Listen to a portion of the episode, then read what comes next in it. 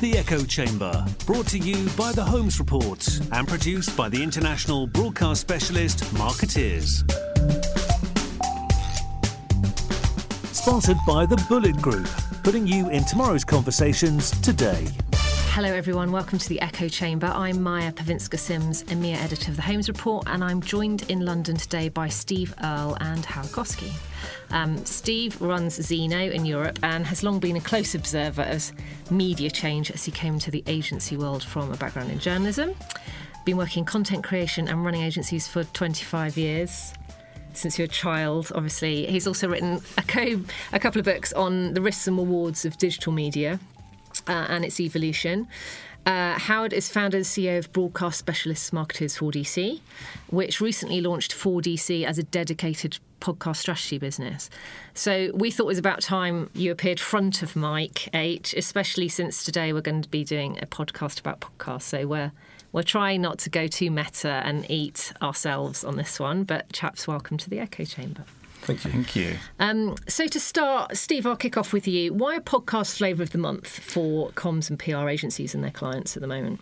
Yeah, I, am not entirely sure they are. I mean, in, in, you know, we, have had podcasts for a long time now. We've had this kind of content become, you know, more and more popular. More and more people downloading, listening to. You know, you you never know quite what someone's listening to when you see them on the train. But I'll I'll bet in a lot of mm. cases it is podcasts, particularly when you can't hear the tinny music coming out of the earphones.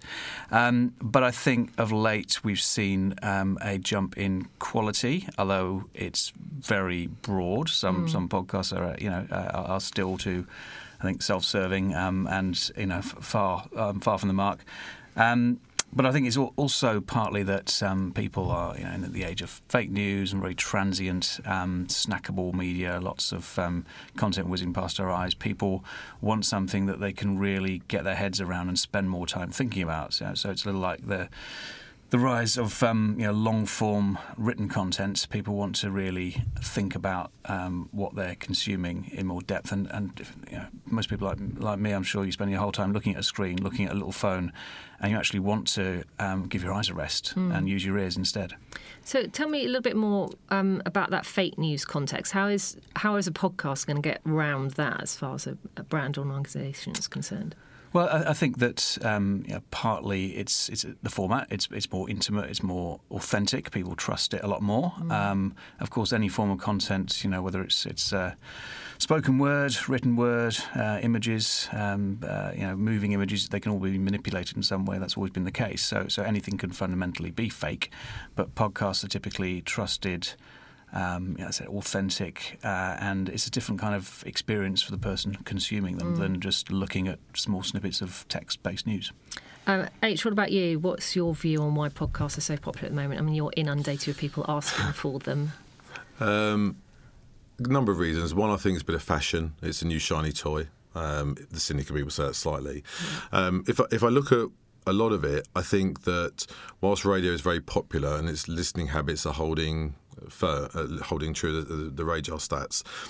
I think what it demonstrates is an appetite for speech. Mm. I think if you look at what's happening in the UK, especially with um, Global Radio's music policy, a lot of the commercial radio network, I think a lot of listeners are just getting a bit bored of the same music tracks hour after hour um, and like speech. And, and, yes, whilst radio stations do contribute to the podcast market, mm. um, I think, as Steve said, the eyes are burning from video. Um, it's the commute, it's housework, it's portable, it's everything that ra- you know, it's radio on demand, and mm. everything that radio is was just happens to be packaged under something called podcasting mm. at the mm. moment because it's on demand and available through your smartphone, and you know, it's accessible whenever you want it. Um, so I think listeners are still in love with radio, mm. but consuming it, as Steve said, in bite sized chunks when they want, where they want, and through smartphone devices. I mean, we're, we're talking about bite size and snackable, but actually, I see a parallel with like the, the rise of the, the long read in journalism as yeah. well. That actually, yeah. it's it's snackable, but it, you can also go in depth in a podcast and have have quite a uh, an in-depth discussion between a yeah. you know a host and a, and a guest that can go can go quite deep. That maybe it's it's it's kind of beyond radio in the same way as a long read is sort of beyond uh, a classic feature in a in a newspaper. Yeah, I mean, just in terms of stats, I mean, consumption rates at the moment, you'll see different reports in the UK ranging at 24 minutes. Which is, you know, That's strong. Yeah, but and but you need to consider that if people are on a commute wherever you are in the UK, or at home pottering around, 24 minutes is not a long period of time compared to two seconds of a 30 second video Yeah. or scrolling through scrolling through your smartphone. So 24 minutes I, I totally understand because if your commute is a half an hour, 40 minutes, it, it's it's an easy listen. Um, in the States, they're saying, I've seen some reports on some days saying consumption rate is now 50 minutes. What a day No, per podcast per listen. podcast. Yeah. Wow, that's Um, that's astonishing though, particularly if there's any kind of branded. But if you say if you say on it. it's astonishing, if I said to if you said you know I don't know if you listen I listen to the radio in the morning. Yeah. I listen to the radio on my drive in. It's forty five minutes. So does it Some- go in one ear and out the other? Does that what you're saying? I mean, how mu- how do you how do you assess no, whether podcast is slightly different because it's it's a it's a positive press to play download. Right, okay. In other words, it's not it's not just background. Not I've just made a selective decision. I want to listen to that, Mm. and there's effort required. So the brain subconsciously has selected to listen. Yeah. But the point the point I'm stressing is my drive in is 45 minutes. Well, what else am I going to do? I'm not. I'm not going to listen to the radio for three minutes. Yeah. It's illegal to then watch a video. If I were to watch a video, Yeah, yeah. I'm not going to read a newspaper. So, you know, it's it's slightly passive, but I've and obviously because of technology in car through Bluetooth, podcast listening in car Mm. is on the increase. So it doesn't surprise me. The bit that shocks people is because you're comparing it to the view of a video potentially. True. In other words, you know, that video was two minutes, three minutes, 30 seconds, but we all know that after two seconds, we're going, but if if you think about more the environment of which you're listening, Yeah. so if this if I'm if I'm in London on a train or a bus, if I'm around the rest of the country in the car on my commute, if my commute is half hour plus, is it inconceivable I'd listen for 24 minutes? yeah No. no I thi- I think another really interesting point about it is um, uh, podcasts as a format um, and the kind of you know editorial bent we're seeing around the you know the titles and the concepts for podcast content is that you can go really really niche with it as well. So in a way, you know, I, th- I think back to.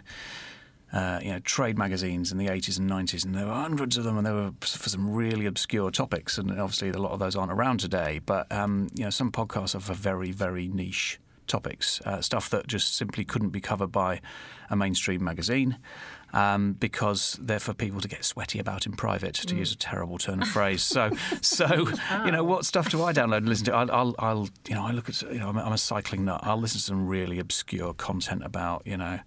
Uh, the history of it- Italian componentry and stuff like that, and and okay, I enjoy it, but you know, it's from a brand perspective, um, you know, it's it's really interesting that, that firstly that that a format for that content exists and is you know, commercially viable, but also um, you know I, I'm listening because I'm genuinely interested. It, it might be that I listen to it in the car, or it might be you know I do get a bit sweaty and I save it up for next Wednesday's train commute.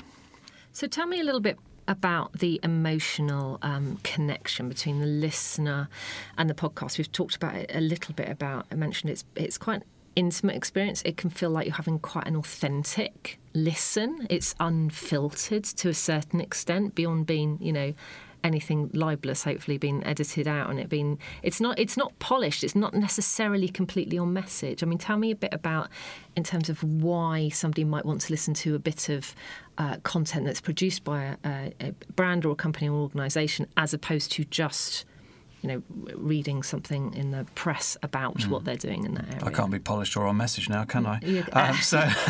do your best So well, well, I, th- I think the um, you know but because of because it is that one to one format, because you're uh, putting headphones on or in, uh, and you're choosing to sit down and Yeah. making that conscious decision rather than it just kind of you know coming across your ears or your or your eyes. Um, it, it's it's different uh, as a result, and so there is more of an intimate relationship. I know it's not real, but you feel, you feel that way with the Well, that's person you're talking to. PR's all about, right? It's relationships with public. So It- it- podcast is, in theory, a perfect channel for that. Yeah, yeah. I mean, you, you, you, know, the world of football. You know, Gary Neville, um, uh, whatever you may think of him when he's a pundit on screen, um, when you know at half time, his podcasts are really popular. so so maybe he has got a, a voice for radio or a face for radio, Yeah, but, yeah. but but but uh, you know um, people like that, um, I think uh, are, are great at, um, at hosting podcasts because people you know trust their opinions and they Mm. really want to hear from them, um, and it's much more about the you know the individual than, than the brand, um, really, in in the way that um, you know leader columns or uh, or you know critics who have a really strong following because they're great restaurant writers or whatever it might be, um, their content gets consumed because of who they are and because of the way in which they approach. You know, think of a Giles Coren, for example, uh, the, the, the, the way they Don't get me approach their editorial um, as opposed to the content itself. It's partly about the person that's doing the speaking as well as as well as the words. And what uh, would you add anything to that, H, in terms of what, what what's special about podcasts in terms of other types of media consumption and content? No, I think Steve co- you know, has covered a lot of it. I think it's it's taking everything that is very successful about radio, um, the the tr- you know all the research that's done by the RAB and others. There is a trust with radio and the radio presenter. You don't believe the presenter has has an agenda. Yeah. You believe the presenter is your friend. That you know, and and the popularity at the moment are conversational style podcasts. Yeah. You know, like this sitting around a microphone, individuals having a conversation. Having a chat. And and you know, when you say uh, why are they so popular, it's it's about the relevance to the audience. Mm. You know, this this will be popular amongst some, not amongst others. It's about because the listener will choose to want to listen to it. You, you'd hope they're slightly engaged at the point they've decided to download to mm. listen, and as long as we're doing a half decent job at interesting, informative, entertaining, honest, then I think it works. So the key thing is, you know, just because we're not regulated by Ofcom mm. or a global broadcaster trying to restrict what we do and do not say, the key thing is brands in the main, good brands at the moment are, aren't abusing that freedom of opportunity and providing interesting information that hmm. people want to listen to. So tell me what 4DC are doing. Why have you set up as kind of a separate podcast strategy division to Markettiers, which you know is hosting us today and does it does the production side and the studio side brilliantly. Why the need for something before someone even gets in the studio in terms of counsel? Uh, it was it was through uh, a fear of where the PR market was approach how it was approaching podcasting. Because its default was we want to produce. And you know if, if you look if you look at how many companies will produce a TV series or a magazine it's, you know you need a level of bravery and commitment to produce. So And our, cash. the, the default for me yeah. But the default for me is you know just because it's fashion you don't have to do it so the reason for 4DC as a consultancy is Markettiers is a this the, the studios are a facility. You hmm. know, we're not producing this. You are the Holmes Report is the producer. We are an enabler Okay. for the for the recording. But actually, if you are if you're a brand and an organisation, it could be there are podcasts that already exist in the market that are hmm. serving the need that you're trying to fulfil. Now, unless you are committed to want to compete with that or believe you have a space to compete with that, mm. part of it could be try and be involved in the existing incumbents Right. as a guest. Do in reads, sponsorship, raps, whatever you need to do to be involved in what already exists. The default should not always be produce a podcast. Okay. It could be that the podcast landscape already is mature for the subject matter and area you want to be in. So your best strategy would be how do I work with those existing producers and mm. existing properties rather than produce? And because sometimes we won't produce it, even if the solution of part of, the, of part of the, the strategy is you may want to produce, it, it could be more drama based. Mm. It could be more entertainment based and not straight speech. In which case, that's not Markettiers. Right. So okay. our, our, our, you know, the way we operate, slightly independent, is to make sure that the documentation that comes out, mm. we can say to a client, in this instance, to reach that particular audience, dear client, you shouldn't be producing your own unless you have a bravery and commitment to do this. yeah. We recommend in the first instance, once having audited the landscape of where your listeners currently listen, I would recommend you try and partner up with incumbents who already have the audience base. So uh, you talked a bit earlier uh, before we came in the studio about how the olden days of Procter and Gamble kind of bookending drama with their own ads. Kind Yeah, of but going so, back well, to the- soap operas, the 19, I believe it was 1954. That's why Yeah. they call soap operas. You know, if I was P and G, you think about the portfolio of product they have available and the amount of money they currently spend in the ad world. Mm. Do I believe it's inconceivable that they should not create a series of what, drama audio-based programming? Mm. That re- resonates with their audience groups, whichever product suites they were, Yeah. that becomes available as and that podcasts become the regular channel Yeah. for engagement with audience. It's really interesting. But someone like P and G has the pockets to be committed enough. Yeah. Whether they're brave enough, you- you know, you, you hear a lot from P and G about innovative marketing solutions and trying things different, and we've got to get cut through. It, you know, I'm yet to see, you know, Mm. completely innovative podcast strategy from them because at the moment the formulae for how to run a product is Yeah. is, is quite machine-like. And Steve, just speaking from a like the agency point Hmm. of view, your clients must be coming to you the whole time, going on a podcast. I mean, what's the, the those points about both commitment and boldness and bravery? What's your kind of adv- uh, do you just say, "Yeah, we'll take that brief," or is is there a bit more give and take on whether that's the right solution for that client? Yeah, there's definitely a lot of give and, give and take. It tends to be a fairly lengthy discussion, actually. I mean, so, so our, our Three Monkeys Zeno team in the, in the UK has been doing some research into um, the spoken word uh, and, and uh, the impact that it has on reputation, uh, emerging technologies, platforms, just to really get to grips with this Oh, a bit more. So we've looked at things like. Um, Voice search and how that, that may or may not evolve. Obviously, you know many many factors there, but we're trying to really just understand a little bit more about uh, voice and it, and and and it really being an underutilized area of communication, for, particularly for for B two B uh, clients. So. So we'll always look at it in a you know a fairly expansive way, but I, I th- so I think you know, a couple of things there. One, um, we're trying to advise clients and you know working with Howard and his team, of course, to, to, to really understand, get the technical expertise we need to uh, around this, and learn from from that experience as well, so that we're making the right recommendations on what works and what doesn't. But um, but also just thinking about the client and its own communications challenges often as well. And one of the things that I think is is is interesting with any area of um, of comms, but particularly with podcasts, is that you can get you know I call them the, the sort of fringe benefits. So um, you're doing a podcast series, you're working with executives and guests and maybe influencers that you're you're pulling into um, uh, to help produce and, and deliver that content, and you end up having conversations with execs and finding out things that you wouldn't have found out through other means.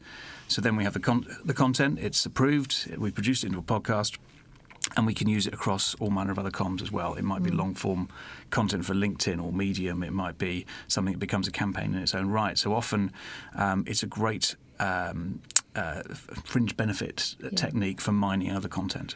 So I- I'm quite interested. I mean, I'm, I presume there's a, there's a little bit of ego sometimes involved on the part of the CEO execs who think, yeah, I, I, I want a podcast. I can do a podcast. You don't want everyone thinking they can just spraff on about anything for half an hour, right? I mean, how what advice do you give, like to both of you? When would you say that's maybe not the right solution? And kind of steer them away from something which obviously has lots of benefits for a brand if it's done properly, but can also be. I mean, what's what's the risk factors in doing a podcast badly? Well, like an area of comms, you look daft. You know, it's as simple as that, or- or it falls flat very quickly. I mean, I, I, so I think, firstly, uh, I think things have moved on a little in that blogging in particular, but also um, you know, social media has made execs um, less prone to you know vanity publishing and, and just talking to themselves uh, across various channels. So, so so- I think they, they they they tend to take a more considered view of it these days. Also, you know, to Howard's earlier point about um, you need to make sure that you're able to commit to this and, and really be a you know a, a publisher brand in, in what you deliver. Um, I think if you talk to most execs and show them the time commitment required to actually do this, um, they might be dissuaded from doing it just for their own ego. So so you know it, you- you've got to do it right or, or not at all. So I think those are those are big factors in it um, overall. But of course, I mean it's like like you know any agency I'm sure will will have clients I've had over the years where it may not be the best spokesperson that you know wants to get into the media, but it's the person with the biggest ego, and you have to work through that and, and, and manage that. But um, I think most people in the communications teams are, are wise to that, and they want to really understand that this will work before they let their execs loose on it. What would you say? Add to that?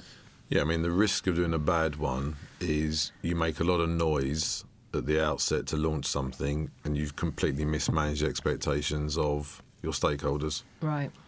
Um, or whether they want if- to listen to it in the first place, presumably. yeah, but I mean, you know, if Steve's the, Steve, the word that's been mentioned a lot here is publisher. You are you are if you decide to produce, you are a publisher.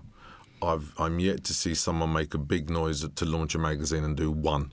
Okay. If you do one and it fails, the market talks about the magazine that failed. Yeah. So the commitment piece is is key, um, and I think unfortunately people are underestimating because it's because at the moment it's not seen as high barriers to entry to produce at different levels.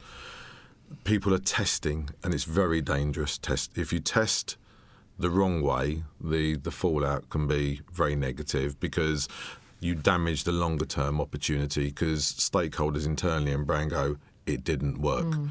Well, it, it's not that the format doesn't work of a, of a channel marketing of podcasting. It's just that the approach that was taken mm. wasn't invested in correctly in audit and, my, and, and insight at the outset. So, how do you test and measure whether a podcast has been a success? The depends who you talk to. Um, to Steve's point, depends if it's a vanity piece. We'll say downloads. If if a metric is downloads of a podcast, well, how much do you want to put in digital spend behind it? Because that on its own can drive your downloads, whether anyone listens to it or not. From a 4DC perspective, we do objective quant data analysis after three episodes mm. normally, Right. which is we take a sample of 100 plus of the listeners against a pre agreed set of questions with our client to establish brand sentiment, likelihood of recommendation, and, and some objective analysis that says it has or hasn't worked. Actually, nine times out of ten, not all positive. We tend to find that we learn Yeah. That actually, yeah, certain elements are very successful, but certain elements we can do better. But then the other element, depending on how you're approaching podcasting, is that if you're doing in reads, you know, The Economist, I know is a, a big advertiser through in reads in, in the podcast world. They offer a text link through the in read to for free subscription trial. Right. Okay. Now, they have just renewed, not through us, but you know, I, I'm aware that they've committed to podcast advertising for another 12, 18 months Because it's working. presumably. because the targeting of the in-read ads mm. against the audience group is very highly targeted. It's a very effective in-read ad mm. where there is an absolute metric call to action of text this number for free subscription, mm-hmm. and they see spikes. Okay. So it, it depends on what route, depends on what your expectation is, but the way you measure is against the expectation at the outset.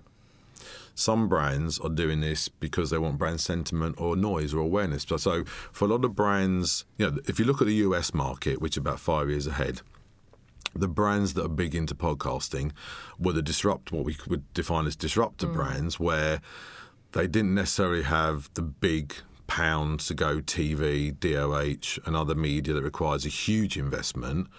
But in a slightly less crowded market in podcasting, they recognise that actually, put my money in that, I get a greater share of noise. I think, if I'm not mistaken, Harry's, the razor company in the US, are one of the biggest advertising and, and brands around podcasting mm. for very obvious reasons. Gillette are not. Yeah.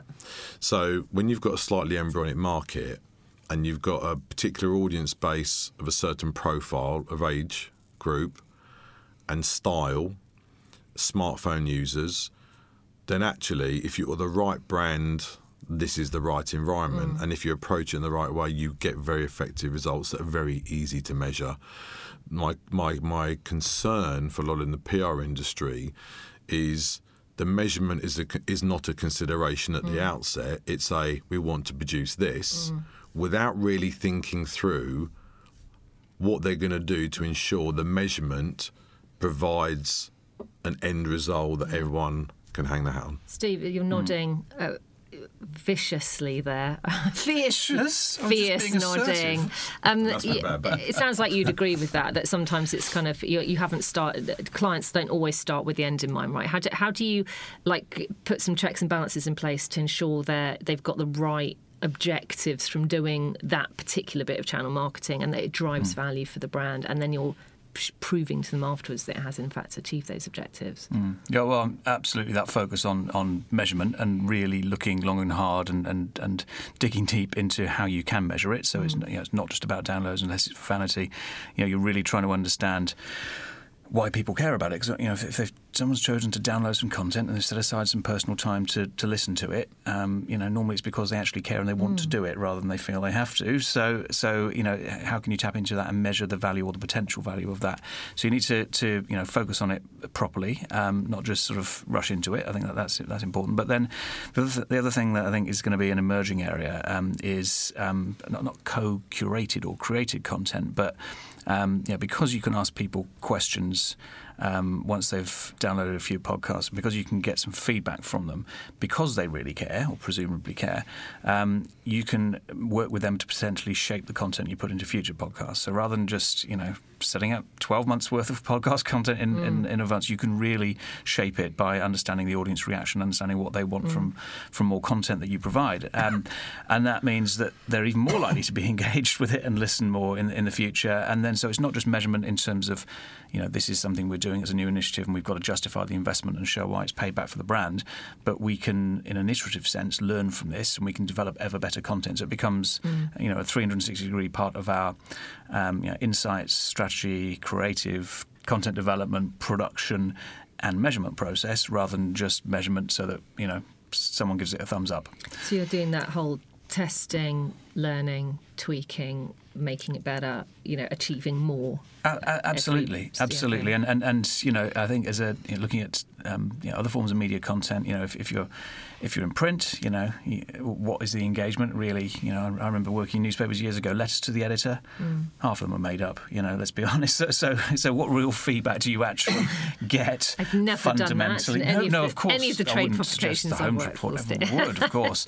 Um, but but you know, how, how legitimate is that is that feedback? And you look at well, you know the feedback on, on social. You know, how can you really you know pick the bones out of out of that? If if people care about podcasts, they will care, I'm sure, about the feedback they're giving, um, and that will allow you to create something that is more engaging. It's, it becomes more of a dialogue. Mm. Funny enough, given that it's a you know it's a one way form of content.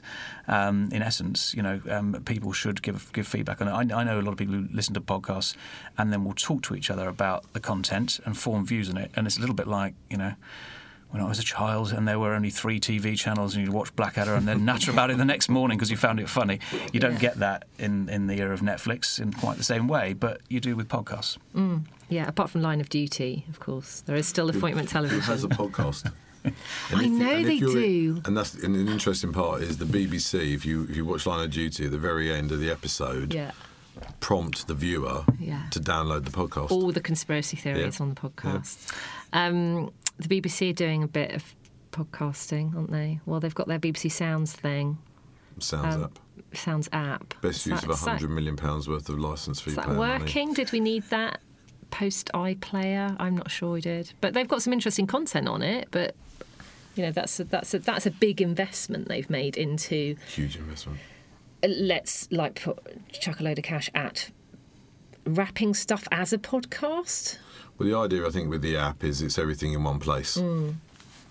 And, and so it, you know you used to have music and now it's and podcasts yeah it, you know it's it, it's they've you know who are they trying to compete with question mark yeah. is it is it a spotify is, well, is yeah. it an amazon you know but it's you know it's, it's a fascinating one there is you know something that's quite unreported at the moment because there was a lot of hoo-ha around google not be, you know they they changed they would change the way that podcasts were being done so they weren't visible to Google. Right. They didn't want Google to be able to monetize people searching for and, and various other things.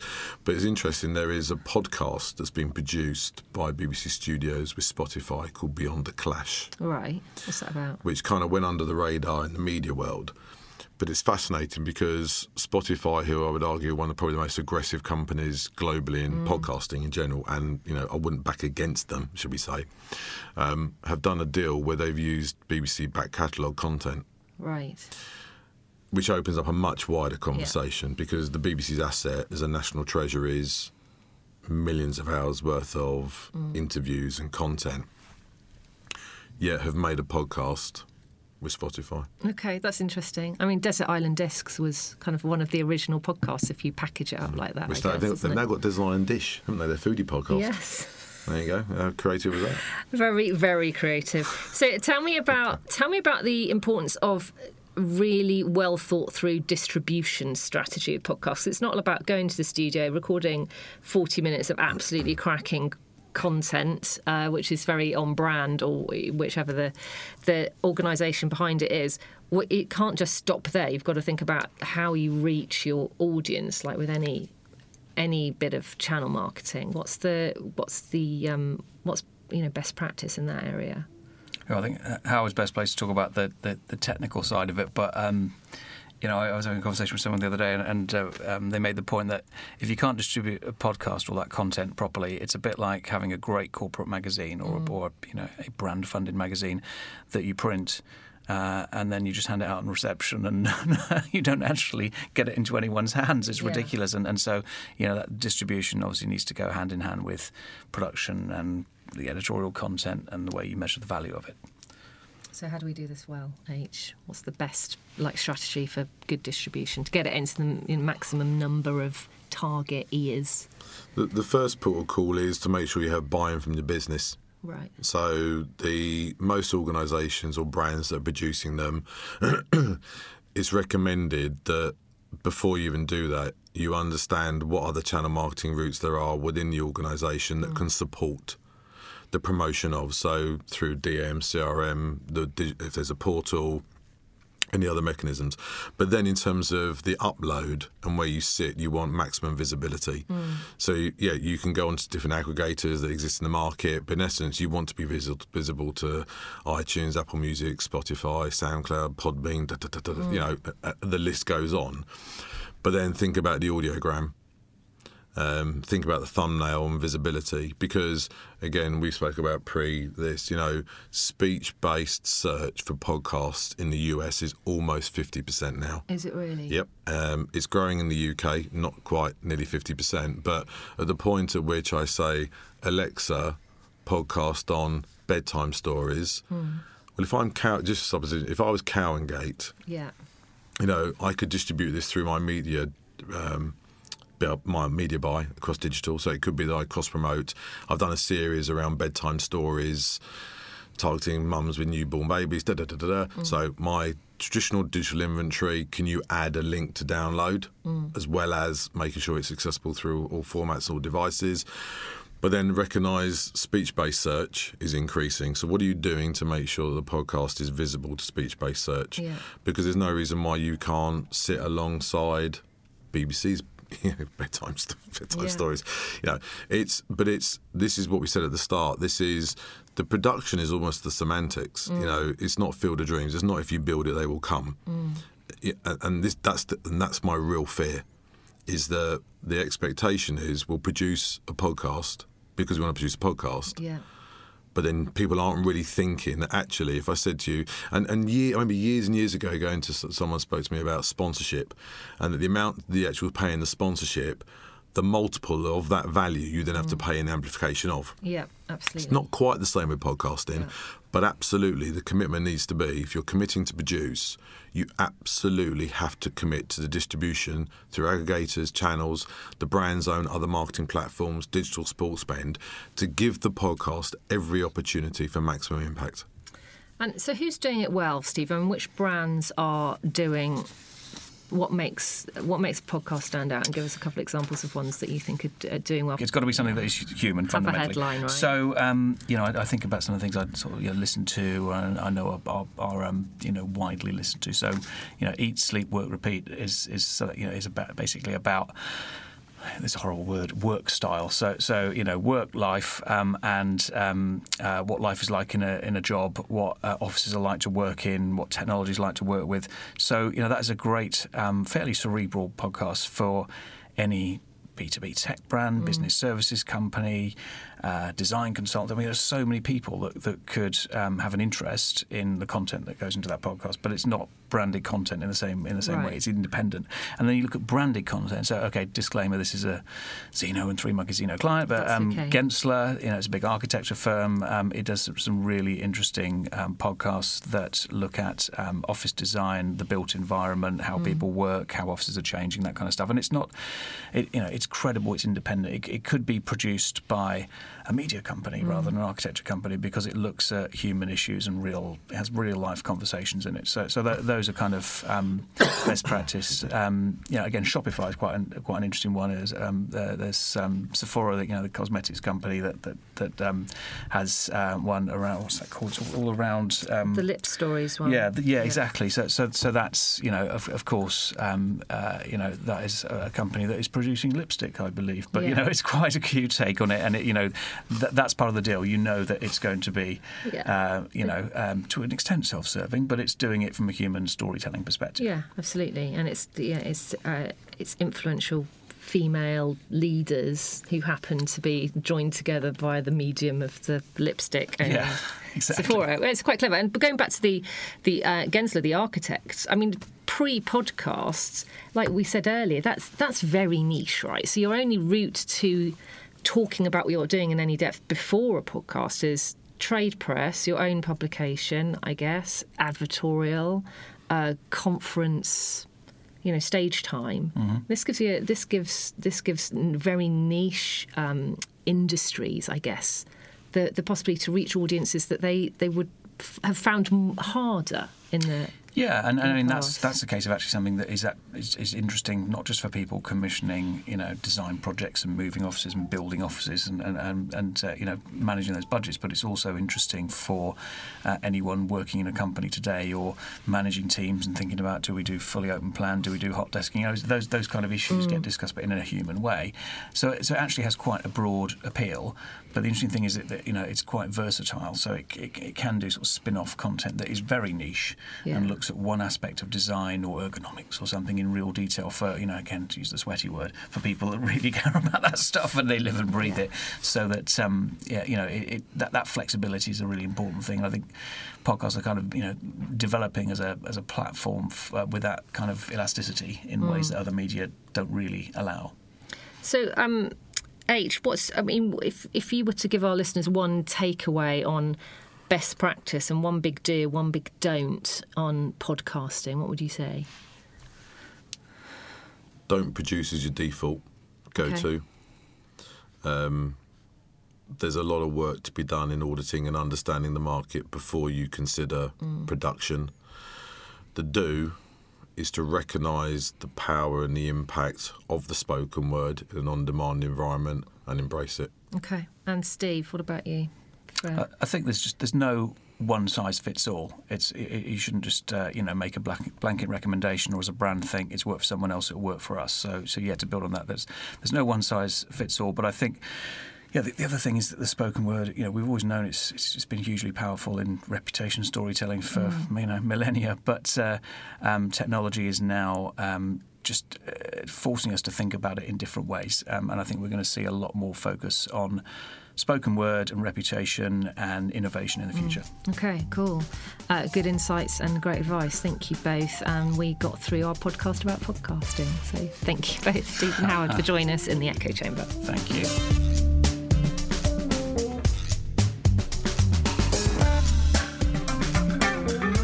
You've been listening to The Echo Chamber. Brought to you by The Holmes Report and produced by Markettiers. Sponsored by The Bulleit Group, putting you in tomorrow's conversations today.